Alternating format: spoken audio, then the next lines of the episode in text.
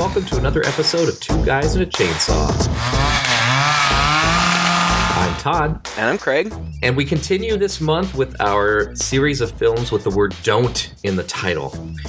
Today's film is a more recent film. We haven't really done a, a modern film in a few episodes. This is twenty sixteen's Don't Breathe, directed by, do you say it, Fede Alvarez? I think it's Fede, but I'm not sure. He is the director responsible, I think, for the Evil Dead remake. Is that right? Yep, yep. And he wrote this film as well as directed it. It uh, was extremely successful. Uh, it made a ton of money. Um, I think it was on the number one in the U S box office for like two weeks. Booted Suicide Squad off the off the list. Yeah, a very successful film on the heels of The Evil Dead. And I read a little bit of an interview with the director that said he deliberately made this film as a response to some of the criticisms he got from Evil Dead, being that he some a lot of people thought Evil Dead was a little too bloody, a little too over the top. And so he wanted to go with something just a little more psychological and less gory than that. And uh, and we got this film. Um, I enjoyed watching this movie. Craig, have you seen this one before? No, I hadn't seen it, but I'd wanted to for a while. Um, I had had several people tell me that I should see it. Uh, in fact, I think maybe one or more than one person uh, suggested that we do this for the podcast at some point. And so, yeah, I was uh, looking forward to it, and it was, uh, yeah, it was a nice, nice. I don't want to say surprise. I wasn't terribly surprised by it, although there were some kind of shocking turns of events that I didn't see coming. But uh, overall, I, you know, I thought it was a good movie. Yeah, it was. It was fine. I wouldn't say it was superb. In fact, I think there are some things that really bothered me about it, even from kind of a moral standpoint. But I think we can get into that as we talk about the the plot, probably. Sure. Um, so one thing I did appreciate about this movie, and we don't see this a lot in films, is it was set in modern day Detroit, which um, is a great setting for a horror film. Yeah, I I lived uh, I lived in the Detroit area back in the eighties before it kind of went downhill. Um, Detroit has a pretty sad history, you know, of um, well, it's always had a bit of a history of some violence. But then especially lately with um, all the industry really closing down, the auto industry going into decline, it's really been a city that's kind of fallen apart and a lot of it's gone into decay. And yeah. I think that the fact that the house – so this is this is basically a home invasion story but but more or less in reverse. It's from the point of view of sure. the people invading the home. The street that this house is located on is – basically it's like the only occupied house on the street. They're all abandoned. Uh, their whole neighborhood's like this in Detroit right now. I'm sure they shot it on location in one of these places. They did. And so uh, it's it's sad. Uh, it's an interesting setting, though, for uh, a movie like this. And it does neatly neatly answer some of those questions about home invasion movies, like uh, the, the problems they normally have, such as, what are all the other neighbors doing while this noise is happening next door? Right. Uh, as somebody put it, I saw online, uh, it instead of the uh, scariest house in the nicest neighborhood, it's the nicest house in the scary neighborhood. Right. Yeah, and they did. All the exterior shots uh, are actual shots of a neighborhood in Detroit. I guess they, they shot the interiors like in the Ukraine or, I don't know, somewhere not in the States.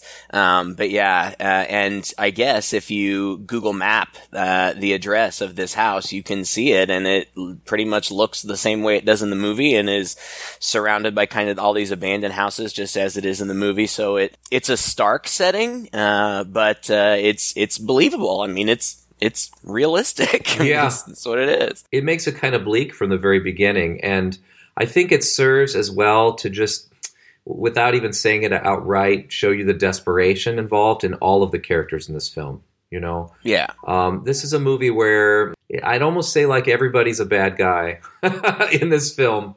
Uh, and that was one of the problems I had with it. I really had trouble, especially in the beginning, garnering, garnering sympathy from the characters I think we were supposed to have sympathy for. The characters in the beginning are Rocky, who is a young woman who... Does she have a kid, or is this her younger sister? It's her younger sister. I, I, the, one of the things I have to say for it is that it's shot really well. I mean, I think that uh, Alvarez is a good director, and, um, the, you know, just from the very beginning, the very first shot is this big sweeping aerial shot that zooms down in on this street, and you kind of can't... It, it looks very desolate because it is, and you can't really tell what's going on at first, but as the camera pans in, you see that it's this man dragging a body, a, a woman's body, down the street by the hair.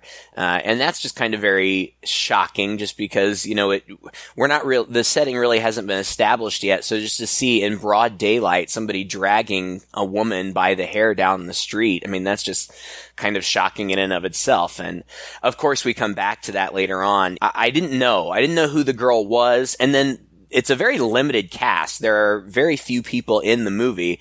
Um, and I found myself wondering, you know, about twenty minutes into the movie, if that girl was the main girl that we get uh, acquainted with. And, and I just wasn't sure for the longest time. Eventually, of course, you figure it out. But, um, yeah, it's, it's these kids. Uh, Rocky is, uh, the girl. She's played by Jane Levy. Jane Levy was also in Alvarez's Evil Dead. She was the lead. She took over the Ash role, and people really liked her in that role. I thought that remake was okay. I much prefer the originals. Um, it was well made. I just, it didn't really have the same tone as the originals. But anyway, she was in that. And then there's, uh, Alex, who was played by Dylan Minnette. Um, who is kind of, he must be kind of an up and coming kid because yeah. I just see him, I see him a lot. Like his face is really familiar and he just pops up in things. The most recent thing I saw him in was a movie on Netflix called The Open House, which, um, had a really good premise, but ultimately was kind of disappointing. But he, I, I think that he's been around and is going to be around for a while. And uh, then the third guy in the group is, his name is Money. I assume that's not his real name, but that's what they call him. uh, and he's played by Daniel Zavato, another young actor who's been in a few things. And there are these three kids, and uh the first time that we see them, they are robbing this fancy house. And they have, like, these rules. Like, they can't take in more than, what, like ten thousand dollars worth of uh stuff, and it can't be cash. They can't steal cash. I guess Alex kind of knows the law enough to know how charges are filed and things, and as long as they don't take a certain amount, and as long as they're not stealing cash, if they're caught, the charges will be relatively minimal. So they've got these rules. But Money is also just kind of a dick. And like, so as they're ransacking this house, he's like breaking things on purpose and peeing on the floor. And like, obviously they're just establishing that he's the big jerk of the uh, group. And I, and I get what you're getting at, yeah. that it's hard to sympathize with any of them. You know, they try to establish sympathy. We see Rocky at home, and, uh, you know, she lives in this kind of crappy place, and her mom looks like a loser, and she's got this loser boyfriend. Be a doll and get your mother a large four cheese from Tony's. So Trevor's living here now? Don't be a bitch, Roxanne. It's just a few months till he can find a new job. You have no money in here. You pay for it, then. I know you're making money. And Rocky's got this little sister who it appears like she wants to take care of. So they, they try to establish sympathy, but it's kind of hard to sympathize with them when really, you know, their whole plan for their future success is ripping people off. But whatever. Yeah. The idea is that, it, that you know, you get through their, some of their conversation is that Rocky wants a better life, I guess, for her sister, but I suppose also for herself. Right.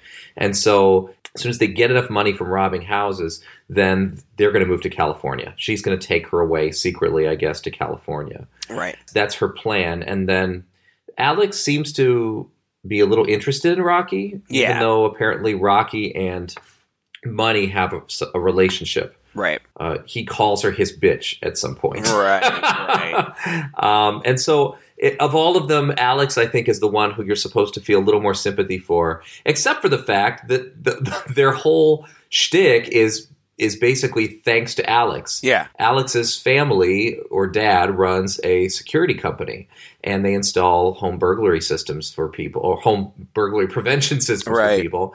And so their M O is to use the spare keys that his dad keeps in his desk. Uh, I guess it's a small operation. Use the spare yeah. keys that the dad keeps in his desk to get into the house, disarm the alarm system with the codes that they have. And then um, once they steal everything, they leave the house and then rearm it and then break a big window. So it looks like just somebody broke in and set off the alarm but got away before the, they could be caught. Right. He's the one with who you know who insists on all these rules, and he seems to be a little more nervous, and he seems to be caring a little more for Rocky. And as as Money is the jerk, then I think uh, Alex is supposed to be the, the nicer guy who, who truly has deeper feelings for her and really could give her what she needs. Right, and seems exactly. interested in leaving with her as well, and the girl. So, you know, I mean, all that kind of comes and goes by. Uh, my biggest problem with it from a moral standpoint, and this is why it was hard to get behind the characters for me, is they had other, they clearly have other alternatives. Yeah. Rob your mom. Okay, like if you, who do you really have the problem with? Okay, I mean, there's an early, there's a scene in there where she looks through her mom's purse and she doesn't have money to get the pizza. But surely, just take stuff from your mom, take stuff from your mom's loser boyfriend, and then get out of there. You only need a few hundred dollars to go to California, and then you know you can get a job as a waitress. It's right. really. Yeah, exactly. You know? I mean, you know, not to play the race card or whatever, but especially Alex and Rocky are these young, able-bodied white kids, like. You could probably yeah. find a way out. You know what I mean? Like this, this isn't your only option. And it, it no. becomes even murkier because then I don't remember how they find out. I don't remember if there's newspaper clippings or if they're looking through the dad's files or what, but they find this mark. Well, story goes, some preppy girl a few years ago ran over this guy's daughter. Jesus. Daughter dies and this preppy rich ass family pays him off. Gives him a big-ass sediment. Settlement. Blow me, Your Honor. All right? This guy is sitting on at least three hundred K. He's ex-military. They deduce that this guy must be keeping all the cash in his house. I, I don't... It's kind of silly. Yeah, kind of silly. I don't really get why they... think that that would be true. It turns out it is, but I mean, still. Um, yeah. and, and Alex doesn't want to do it. First of all, because they're going to be stealing cash, which is one of their no-nos. And it's, you know, a large sum of money, much bigger. So, you know, it would be, if they were to be caught, it would be a big deal. You know, they could be facing prison for a long time. He doesn't want to do it, but because Rocky does, and because Rocky basically says, well, we're going to do it whether you do or not, uh, Alex, um, kind of goes along with it. And so that's what they do. Now, here's where I started. Okay, so they stake out this guy. Um, they stake out his house, and they realize, because Money sets up, like, his cell phone or something and, and tapes uh, surveillance for, like, you know, a twenty-four hour period or something, and he realizes that nobody's around. All the rest of these houses are abandoned, so that should make it easy. And while they're uh, staking the place out, this great big Rottweiler dog jumps up on their car, and it turns out that that's their Mark's dog. Um, and so they see the guy and they see that he's blind. And they're like, oh, well, good. He's blind. No big deal. They also, uh, Money says, well, he's a, a hermit. He doesn't leave the house. So we're going to have to do it while he's there. That's what they decide to do. So they go there at night. And then this is the problem. I may, I may have already said that, but this is the problem really that I have with it. From the time they get there, they're really just so stupid. It's just the worst plan ever. They're yeah. they're trying to get in, and everything's locked up, and the windows are all barred. And um, f- first, they have to neutralize the dog, which isn't really that big a deal. They just tranquilize the dog, and it goes to sleep. But then they're just they're they're walking up to the house with flashlights, and like they're jumping over yeah. the fence, and they're rattling the doors. And I'm like, I get it that maybe there aren't a lot of people around, but you might want to play it a little bit more low key. You know, like come on. Yeah. And then, you know, like they have trouble getting in. Like, yes, they have the key, but it turns out that this guy has multiple locks and deadbolts and all kinds of things. Like, obviously, he's trying to keep people out. Uh, Rocky climbs through a little tiny window, and even that window is bugged to the security alarm, but Alex also has this remote control that like automatically neutralizes all these uh, alarms. So once she gets in there, she uses the remote control to reset the alarm so it doesn't go off. And then they all get in there and they all take off their shoes and leave them at the door, I guess, to be quiet.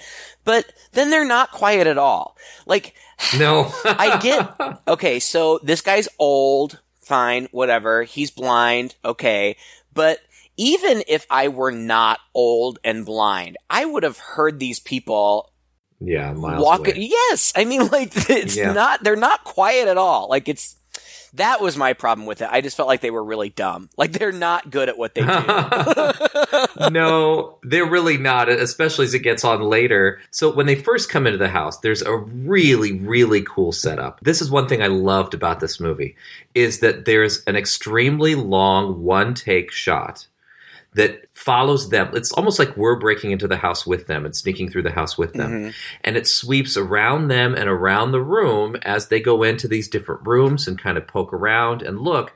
And the camera deliberately, like, dollies into and backs away or swishes up to or comes around to all of these little details in the house that will, every single one of them, are going to figure in the plot as it goes along. And as soon as I recognized it was doing this, I just started writing things down. I was like, oh, broken glass on the floor. Hammer. Uh, a hammer yeah. on the wall in here. Yeah, photos. There's a weird bell on the ceiling. There's a, a, a closet, you know, shelf in there. There's a door lock. There. Then, then it sweeps up even through the floor. So uh, it's up to the second floor and even takes us through, apparently there's a space, you know, between the floors. And then it takes us through that. And we even see that later. Yeah.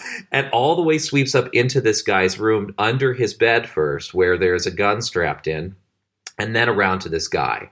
And I think that we're supposed to believe that because this guy left the T V on, I guess he was playing home, movies, home videos yeah. of his daughter. Yeah. yeah and, and fell asleep. And so I might give them that pass, except for the fact that we all know that when you're blind, your senses are heightened. Right. And especially your sense of hearing, that obviously comes into play big time in, you know, in the rest of the movie. And so you would think, even with all the noise they're making, you know, it's just, it's still, it's still going to be a problem. He's got the home movies on, but it's not like it's blaring. It's not like he's got his Dolby surround sound. You know, it's like, yeah, he's got, it's very quiet, you know, as he's sleeping. Okay. So I guess willing suspension of disbelief. He doesn't hear them. All right, whatever.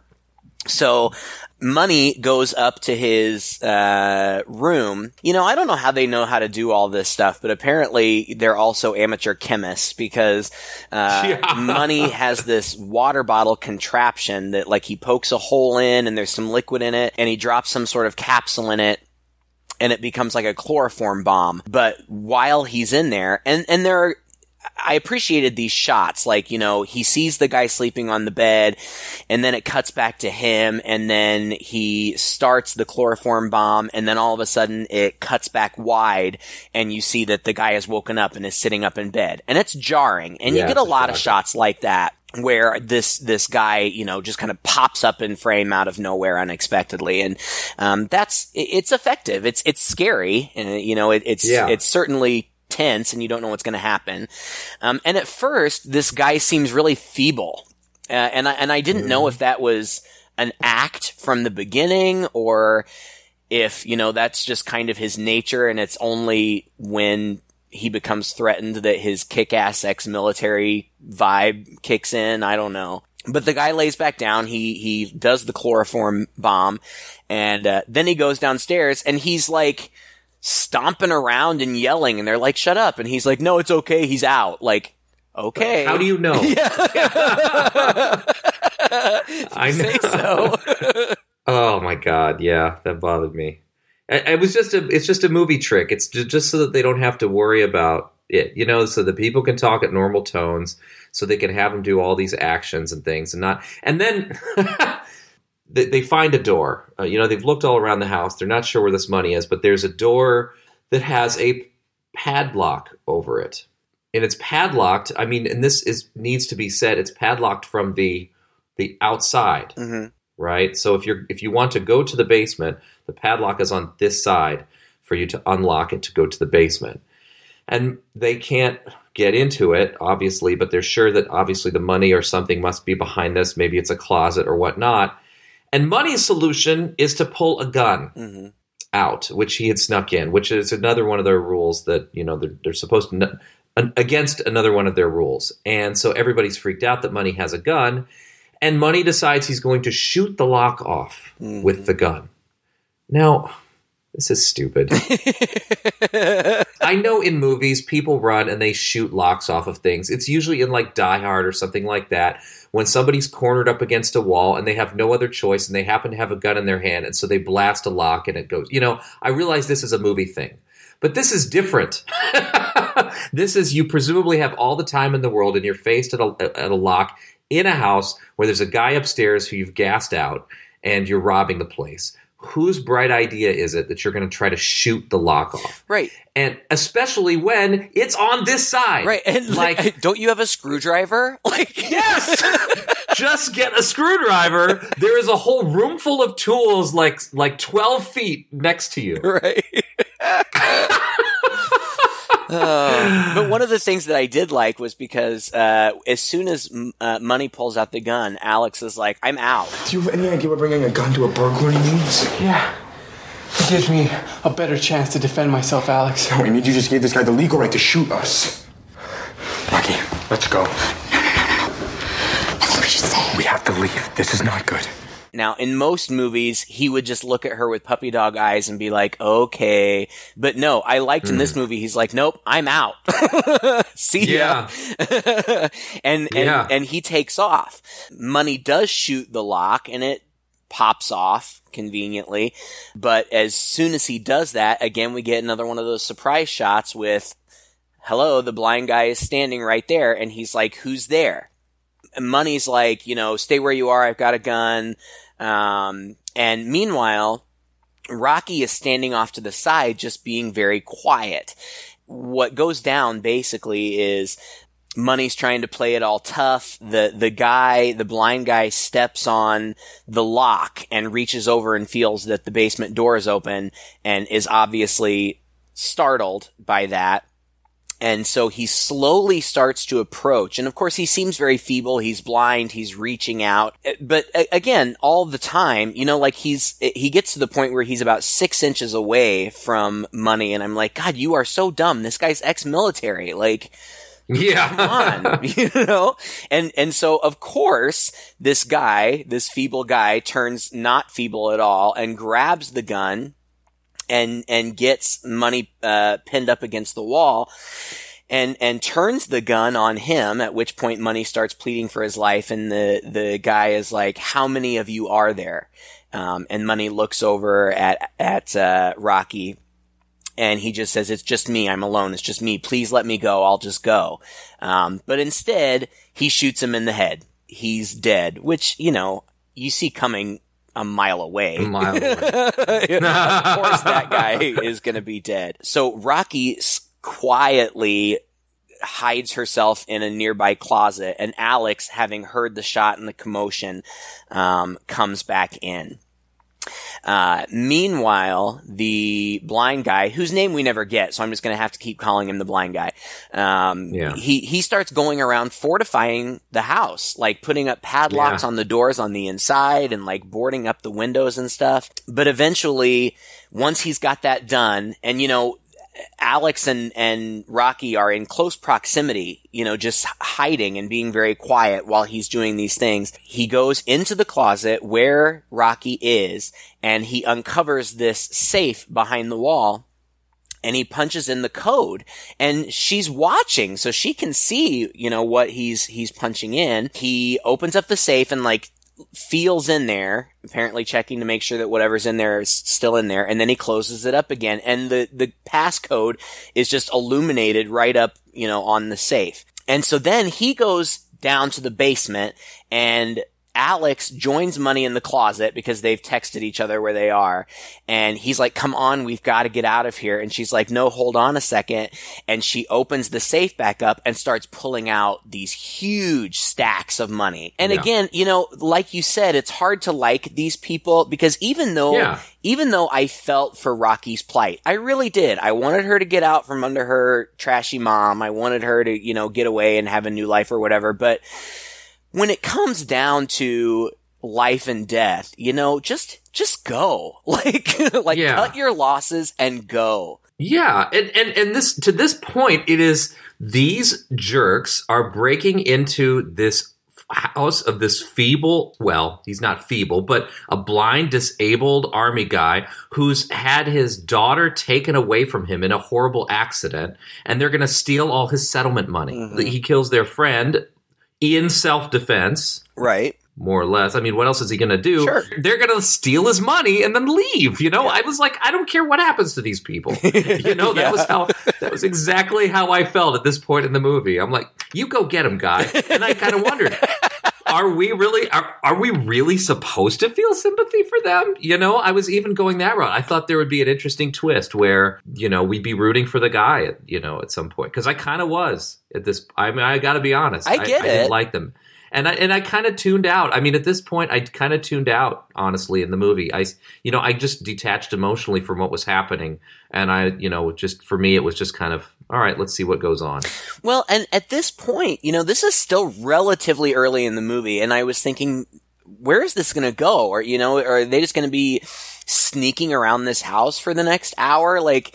I, I was, I was, I, I didn't know what was going to happen, but you know, so they start to try to sneak out, but it, when they're out in the big open room where the body is, the blind guy comes back up and he's like bagging up the body in like trash bags. I don't know if he was just going to hide it or bury it. Anyway, yeah. They're sneaking, you know, trying to sneak by, and Alex steps on a creaky board. Um, and of course the blind guy hears. They freeze, but he takes his gun and just kind of starts scanning it around the room. And, it, you know, at some point, it, it's pointed at both of them, but uh, he doesn't fire at that point. I guess he's satisfied that he was just hearing things. The blind guy leaves the room. They decide to go down into the basement because they think that the only door that's not locked from the inside, or the only door that they saw that they could get out of potentially, um, was this cellar door. So they, they head down to the cellar, which the door is right there, and they have to climb a ladder down in there. And then it looks just very much like a, uh, ordinary cellar, and they're kind of looking around. Meanwhile, upstairs, Um, the blind guy's walking around and he ends up in the kitchen, and all of a sudden he stops and he starts sniffing the air. And immediately I said, oh my God, the shoes, because they had taken off mm. their shoes when they came in. I was like, he smells their feet. But when Alex had left, he had put his shoes back on. So when the blind guy finds the shoes, he finds two pair. So, and, and he sniffs one, and I guess by the smell of it, he can tell it's a girl. So he knows, uh, he thinks that there's at least one, uh, girl still in there. And see, so he kind of starts going around looking around. Meanwhile, down in the cellar, this is where the big twist came. Now, I have to say, I, I guess it was when, I don't know, when, when he was looking in the, mm-hmm. we realized that the money was in the safe. I immediately thought, well, then what's in the cellar? Because he's, he's yeah. obvious, you know, that is so locked up and so secure, and he's so worried about that. What's down there? And I, I mm. thought it, it can't be good. And so while they're down there, they eventually think that they're nearing the door. But before they get to the door, there's a jump scare, and uh, it turns out that he has a woman chained up in the basement in this big padded kind of cell. Um, and it's, it's, uh, it's a really cool set piece. It's, it's very unsettling. Um, you know, I, I read that Alvarez was inspired by lots of horror movies and kind of tried to give little nods to horror movies. We had already kind of seen a, a nod to Cujo when the dog jumped up at the car window. And, um, this gave me serious Silence of the Lambs vibes. Um, oh yeah. It even looks kind of like the Silence of the Lambs set. Yeah. I mean, it's almost even the same, similar design, right? Oh, yeah. And I, I, I'm certain that was intentional. Um, but then, you know, at that point, that's, that's a big twist. you know, now, yeah. now I'm back in it. Like, what's going on? You know, who is this guy? Mm-hmm. Why does he have some chick tied up in the basement? But very easy exposition. This girl who is, she's not gagged, but she's got something over her mouth, so she can't talk. She's pleading with them. And again, Alex, the voice of reason. She's the one who killed his daughter. We have to get her out of here. No, no, no, Rocky. We don't have time. We'll, we'll get out of here and we'll call the cops. And then they'll come find her. All right? And then, yeah. yeah, like, yes, that is what you should do. Um, but she's like, no, I, I can't leave this girl down here. Yeah. He's exacting his revenge on, on this girl. So they, so they do, they, they unchain her and they get to the door. And meanwhile, you know, all this time we're hearing him kind of upstairs, looking around, and it sounds like he's coming down, and they're like, he's coming, he's coming, he's coming. They're trying to go out the cellar door, uh, and Alex eventually gets it open, and of course, the blind guy's standing right there, and he just blindly fires down uh, into the cellar. Um, but one of the bullets hits the prisoner girl in the neck, right? Yeah, in the neck, or in the cheek or something, yeah. Well, she's dead. yeah, she's she's dead. They hide, the two living kids hide in the basement, and the and the blind guy comes down, and he's distraught. Like, he finds the body of this girl, and he's distraught. Like, he's so upset about it. And I was watching this with my partner. He hardly ever watches movies with me, but I was on a time crunch, and he was willing to watch this. I, I was like, why is why is this guy so upset Crying. about this? Right. Um, and he's like, I don't know, but there's, there's more to this going on than we know. And, and uh, th- there was. Yeah. There's a reveal later. The, uh, what I think is really clever about this point, and I, I'm not, this movie probably for you too was giving me serious, um, Wait Until Dark vibes. I don't know that I've ever seen that. It was a movie, but it was originally a play. Uh, and it's about a bunch of thieves who break into a blind woman's house. They kind of terrorize her as they're coming in. And it's a terrifying movie, but of course, it's terrifying because you you have a ton of sympathy for the blind woman. And, you know, up until this point, that's how I felt about this movie. But then, um, kind of like Wait Until Dark as well, it, it there's this nice reversal moment where the uh, blind guy f- cuts the power. So they're plunged into darkness in the basement. And so they're experiencing blindness, right, where he obviously has the upper advantage. And I thought this was a really clever part of the movie, mm-hmm. first of all, to do that reversal, but also it set up some really chilling moments. And I'm really happy that they filmed it in such a way that we could still see what was going on. Right. It's not like we just hear a bunch of stuff and it's blackness for the next ten minutes. But we get to see how close they are in proximity to each other while they're, while they're going through. Um, and the actor's eyes are dilated. It's, it's almost shot very faintly. It's really hard to describe, I suppose, like the night vision on a on a camera or something. But without that annoying green, grainy yeah. glow. Yeah. Like a really light night vision, right. not not the stark stuff that you get. Um, and it was really well done. And there's a really chilling moment in there, too, where, you know, they're kind of going after each other. And uh, he, the guy has stopped, and he's looking down one way. And unbeknownst to him, uh, Rocky is quietly pawing her way in the direction, you know, she's just trying to get out. And we see that she's about to reach right out for him unknowingly mm-hmm. and touch him. And as soon as she gets that close, Alex yells out for Rocky, and the guy takes off in that direction. So I, this was a really good sequence, I thought. I did really too. Quite clever. The thing that I liked about it was, yes, it's very obvious that he's very much aware of his surroundings. Like, he uses his hands to orient mm-hmm. himself. Like, he knows, you know, here is the, uh, a ceiling rail. Here is the bell, or, or yeah, whatever, you know, yeah. So he, he's very, you know, he's oriented to this space. And of course they're not.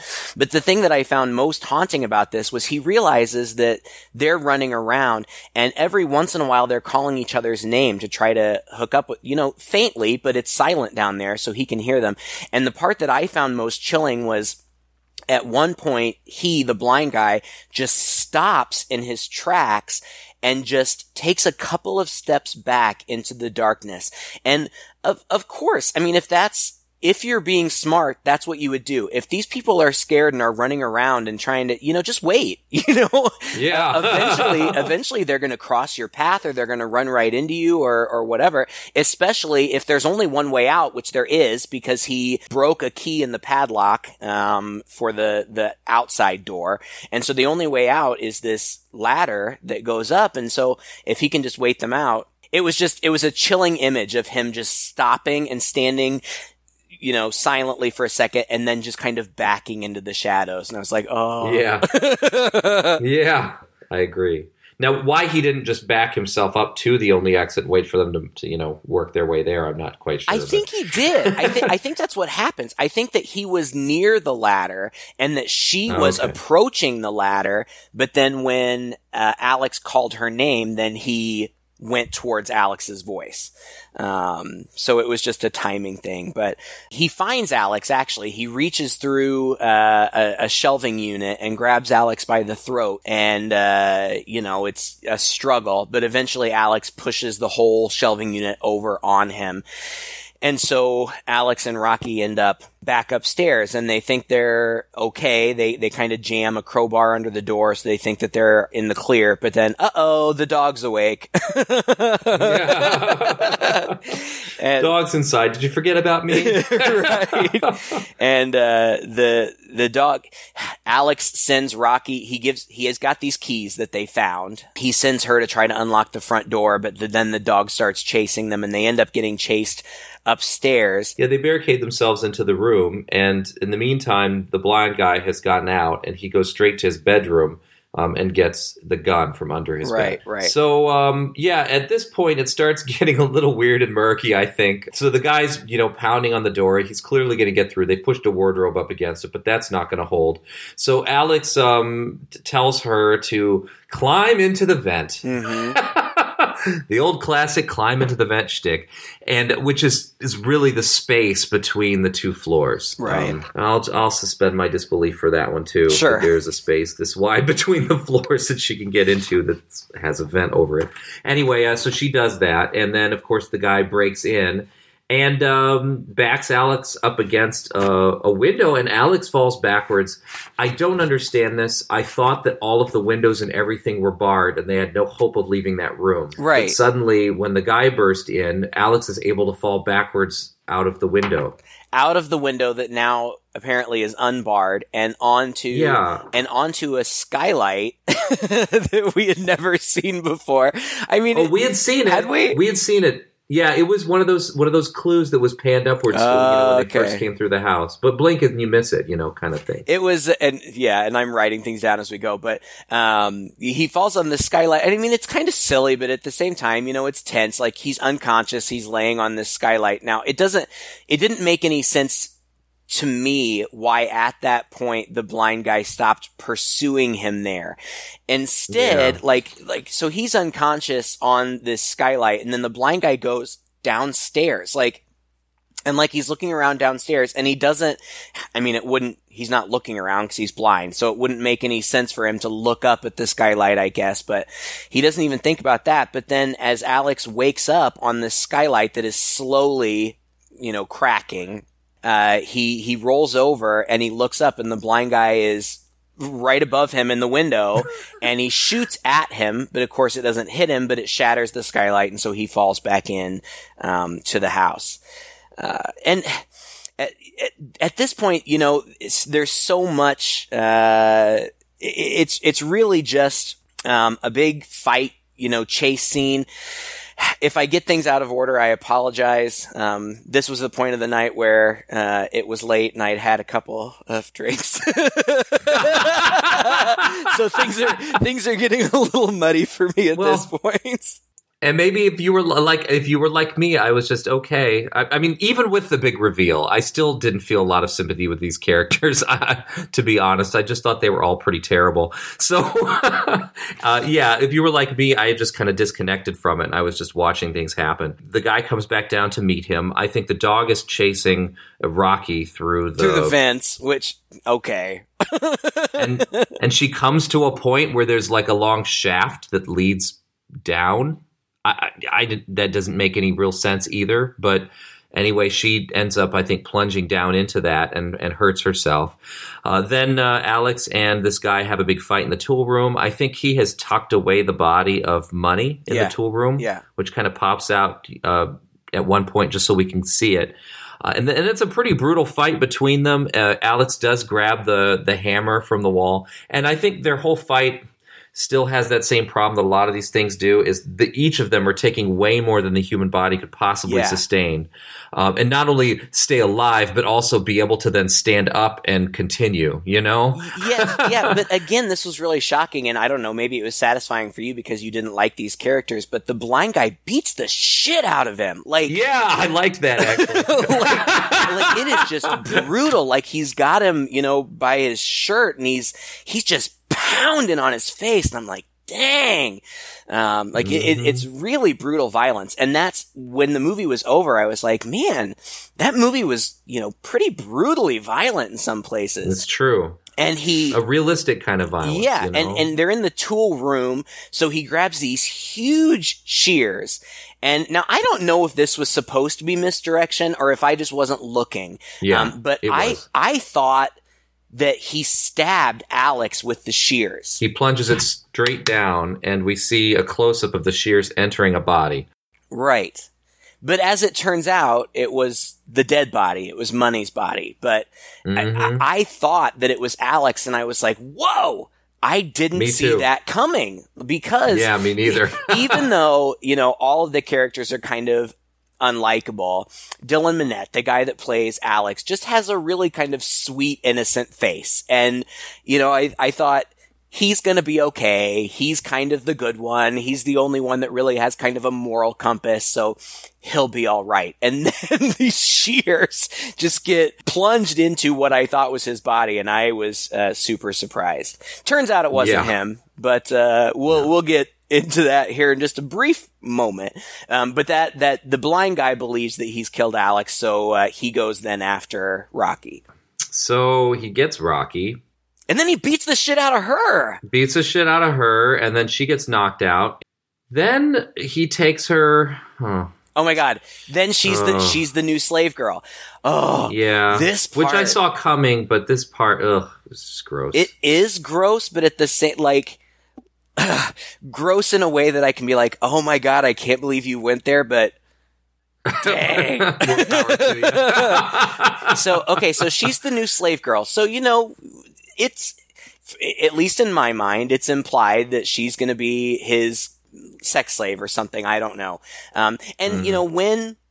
When the other girl, when we found out that the other girl was chained up down there, again, I was talking to my partner and I was like, you know, it's not okay, but I get it. You know, he's exacting his revenge. He's got motive. This girl killed his daughter. So mm-hmm. you can't do that to people, obviously, but at least it makes sense. So now he's got this new girl and he explains. She should have gone to prison, but rich girls don't go to jail. Cindy took my child away from me. I thought it's only fair that she give me a new one. She was pregnant with my baby. You killed them both. Well, they would be alive if you hadn't broken into my home. And he also says, I never was going to hurt her, and I told her that as soon as she gave me what I wanted, I would let her go and I would never bother her again. But you took that away from me, so now you're going to have to give it to me. And he starts mm-hmm. he starts cranking her up in these uh it's not chains, it's like canvas straps. He like he's cranking her up so she's in the air on her back. And he says, don't worry, I'm not a rapist. I never touched her. mm. And then he pulls out oh, oh, a geez. baster, a turkey baster, and dips it into a, a container. Just, a frozen stuff that he pulled out of the fridge or freezer and heated up again. And you get a nice um, close-up interior shot of the baster as this juice is being sucked up, and there's a little hair in it. You are such. It is so. It is so disgusting. That, that freaked Alan out. He's like, write that down. That's so disgusting. There's hair in it. Uh, but it's it is it's so nasty. You're you're you're so funny. You're such a priss. It's it's not juice. It's it's it's cum. It's it's semen. And and and it's disgusting. And like he's he's walking towards her, and the camera is just close up on this baster, and it's dripping and like oh god, so nasty. And I guess Alvarez, somebody asked him what he used for that substance, and he said, I, I used the same thing that they use when they need fake stuff for the porn movies. I didn't even oh, know that was geez. a thing. I I didn't know they were using fake stuff in porn, but all right, whatever. Um, and so it's it's so... Meanwhile, Alex wakes up upstairs and, and it's revealed that he's not dead. And so he's kind of making his way downstairs, but uh, it's a really tense scene where this guy, he takes a knife and he slits open her pants and like he's, you know, taking the turkey baster towards her private area and... Uh, oh, you're such a priss. Fine. What would you like to call it, Todd? go, go right ahead. No, that's quite all right. I'll go with private area. So, but anyway, luckily Alex, uh, right at the last second, shows up and, and hits him on the head from behind with what? Is it the big mallet? Is it, I don't know, something? Blood sprays. Yeah. Yeah, and he whacks her a few times, and uh, and then she he he's down back. You know, he's against the corner wall. I, I think she Rocky takes a couple turns on him too, and then she grabs the turkey baster and just shoves it in his mouth. Oh my god! That I, I literally almost threw up. I, I know. It's like, how does that taste? Uh, oh my god! Oh god! I, I there are so many in poor taste jokes I could make right now, but I'm not going to. I but I, I, I literally, literally almost threw up. Anyway, yeah. But again, this man takes way more than. I mean, he should be dead by now. I mean, yeah, they've whacked him with a mallet or a hammer into oblivion. She wants to kill him, but Alex is like, "We don't have to. We can take the money. We can call the cops, and or or not call the cops." We take the money. It's like he needs us um, to take the money because that way he's got something on us. We've got something on him. We can't turn him in. Um, but I guess Alex is uh, concerned that I, I don't know. Anyway, they end up going upstairs and they're having this argument. Um, and, and I guess what we're meant to believe is that they mercifully left him down there. And of course, again, he's acting like he's enfeebled and all beat up and whatever. Um, so they go mm-hmm. upstairs. But as they're preparing to leave, the guy pops up again and shoots Alex. Uh, and this time, Alex really is dead. Rocky somehow gets around him and runs out the door. And she runs, I don't know, maybe half a block down the street. And she turns around like to taunt him, which again, God, she's dumb. She's like, "You're worthless out here." Yeah. Yeah. And, and, and then the dog. Then the dog. And so the dog comes out and starts uh, chasing her.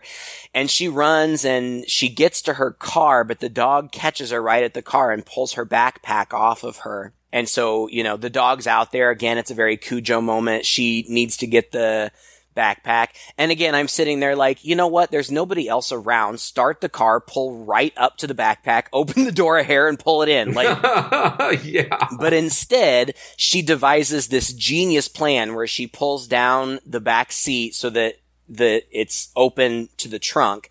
And then she gets a bungee cord and she pops the trunk from the inside and she lures the dog in. And as soon as the dog is in, she pulls the bungee cord to slam the trunk and then pushes the seat back up. So the dog is trapped in the trunk.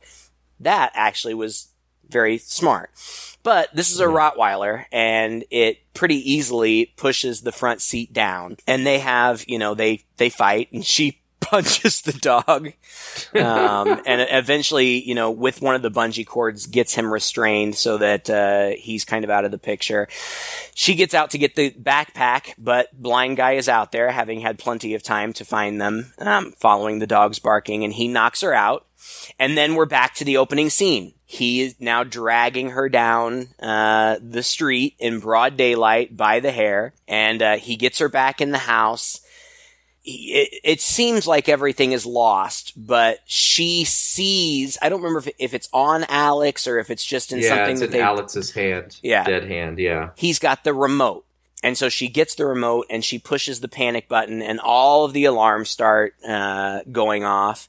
And the blind guy starts just blindly shooting at her, but um, he eventually runs out of bullets and she gives him a crowbar to the head. Again, this would definitely be a killing blow. I mean, yeah. there's just, just no question uh, about it. And and he, yeah, he falls into the basement. Yeah, and then we get a, a final shot of him, you know, just staring straight up, not moving, and that closes. And then from there on, uh, it's it's uh, her and her sister in the airport waiting to get on their plane for Chicago, for California. and she happens to see a news report come on the screen, and it turns out it's about this blind guy. And we find out that uh, he indeed survived. Mm-hmm. And basically the story is that he was his house was broken into, he managed to fend off and kill the intruders, and miraculously he's alive, and he reported that nothing was taken from him. Right. So it's clearly setting us up for a sequel, sure, or just that sort of shock ending that uh, that he got away. Yeah. Uh, and apparently there is a sequel in the works. Oh, yeah. I saw that. And Sam Raimi said it's only the best idea for a sequel he's ever heard in his life. No kidding. Huh. So I'm really kind of interested to see what the premise will be for the sequel. Well, there had to be a sequel. It made like one hundred forty million dollars. I mean, it was a huge, well, huge success, which is kind of surprising because it doesn't really seem mm. – I mean, it seems – I don't want to say it's run-of-the-mill because it's really well made, but – Um, and I remember the ad campaign, but it's not a sequel. It's not a superhero movie. You know, it's not a remake. Yeah. And, and so those, you know, these types of genre films don't typically do that well. I, I suppose I'm glad that it did. Um, you know, maybe that paves the way for more bigger budget. I mean, I think that they shot it for like less than a million dollars or something like that, right? Ten, less than ten. Less than it was ten. Nine million. Gotcha. Yep. Okay. So, you know, that's that's pretty big budget for, for a horror film. Um, but, you know, it, it made its money back in spades. And uh, so, of course, uh, of course, there will be a sequel. Yeah, I don't know. It'll, it'll be interesting to see if they – I mean, I, I can only imagine that they'll bring Stephen Lang back, you know, the guy who played the blind man. Um, but mm-hmm. whether whether they'll continue the Jane Levy uh, plot or not, it'll be interesting to see. I don't know. It, yeah. it seems like you're you're a little bit lukewarm about this movie. I I am, and I think, like I said, I think it just morally, I felt like it was so problematic, even with the twist in the middle of the guy. I mean, okay, so he's a bad guy, right? But that's not why they went in there. Right. You know? They went in there to, like, rip off a disabled blind guy who lost his daughter and take all of the money that he got in the settlement, you know? And he lives in this terrible, you know, he's the only house in this neighborhood. He just seems uber pathetic. And, uh, you know, to me, it, the whole movie was setting up this classic E C Comics type scenario. You know, we've I've talked about this before. Yeah. You know, E C Comics used to be like like Tales from the Crypt and things. Well, they had a whole line of comics called Crime Suspense Stories and Shock Suspense Stories, which were exactly like this. It would be some crime thing that had a twist at the end. And usually it was, you know, these criminals, they have this perfect crime in mind, but then somehow, somewhere, there's an accident or or things aren't what they seem, or the the person that they're trying to rip off is is stronger than they realize or somehow gets the upper hand, and there's always this ironic twist at the end. And so, you know, it felt like for most of the movie, up until we find out this guy's no, you know, angel either, that that was, that was what we were getting, you know? And I think, honestly, I would have, I don't know. I, it's not that I, you can make whatever movie you want, you know, I don't care. Um, but I think I would have enjoyed that movie just a little bit better. I would have enjoyed seeing. Get their comeuppance, yeah. Yeah, yeah, you know, them get their comeuppance and not not at the end be so like, oh, it's such a happy story. They she got out with all the money that she stole and yeah. was able to give her daughter a better life. There was a little ah. collateral damage, no big deal. Yeah, you know, it's just this this poor woman who is caught downstairs is killed. Her friends are killed. Um, she has this dirty money. I, yeah. Yeah, I get yes, it. it. To me, it's it's not enough that the guy, you know, did some terrible things too. It's just not enough. Yeah, I get it. I mean, I, I see where you're coming from. I, it, I I guess I I guess I was just willing to accept that they were all kind of horrible people. I, I mean, frankly, yeah. I was rooting for Alex. Alex seemed like the nice guy. I wanted him to mm-hmm. somehow save the day, or I wanted him to somehow redeem himself and Rocky in some way. Um, and, and you don't get that. Instead, he just dies. And, and maybe that's what they were going for. Maybe they were going a little dark, and, and I'm fine with it. It didn't bother me. I, I found the movie yeah. to be suspenseful. I didn't think it was amazing. It's not one of the best movies I've ever seen, but, um, there was some good suspense. I thought that the filmmaking itself was was top notch. You know, it was it oh, was yeah, really excellent. Good. So I, I would recommend this, and I think that this is a movie, uh, and, and maybe, you know, the box office results, you know, are, are evidence of this, but I think that this is a movie that's uh, accessible to a pretty wide audience. In fact, um, my my partner is a big fan of crime shows, and I'm really not, um, but I, I watch them with him every once in a while, um, and and this reminded me a lot of something like Criminal Minds. Oh, yeah. Um, For sure. You know, without all of the boring officers talking to each other. You know, just, just the psychos, you know. But yeah. it, it reminded me a lot of that. And, and those shows, of course, are hugely popular. So I could see why this would be appealing to a, a pretty broad audience. Overall, I, I thought it was it was pretty good. You know, a lot better than some of the stuff we watch. And uh, oh, yeah. I would feel a lot more comfortable recommending this to someone rather than something like Tokyo Gore Police, which I was almost too embarrassed to even post on my Facebook page. You know, if, if if we'd had an alligator vagina in this movie, I might have liked this a little bit more. Oh, well, thank you again for listening to another episode. If you enjoyed it, please share it with a friend. You can find us on iTunes, Google Play, and Stitcher. You can also find us on Facebook, where you can like our page and share it with a friend and let us know what you thought of this film as well. Also, uh, head over to two guys dot red forty net dot com, where we have all of our past episodes posted, as well as the occasional written movie review each week. Until next time, I'm Todd. And I'm Craig. With Two Guys and a Chainsaw.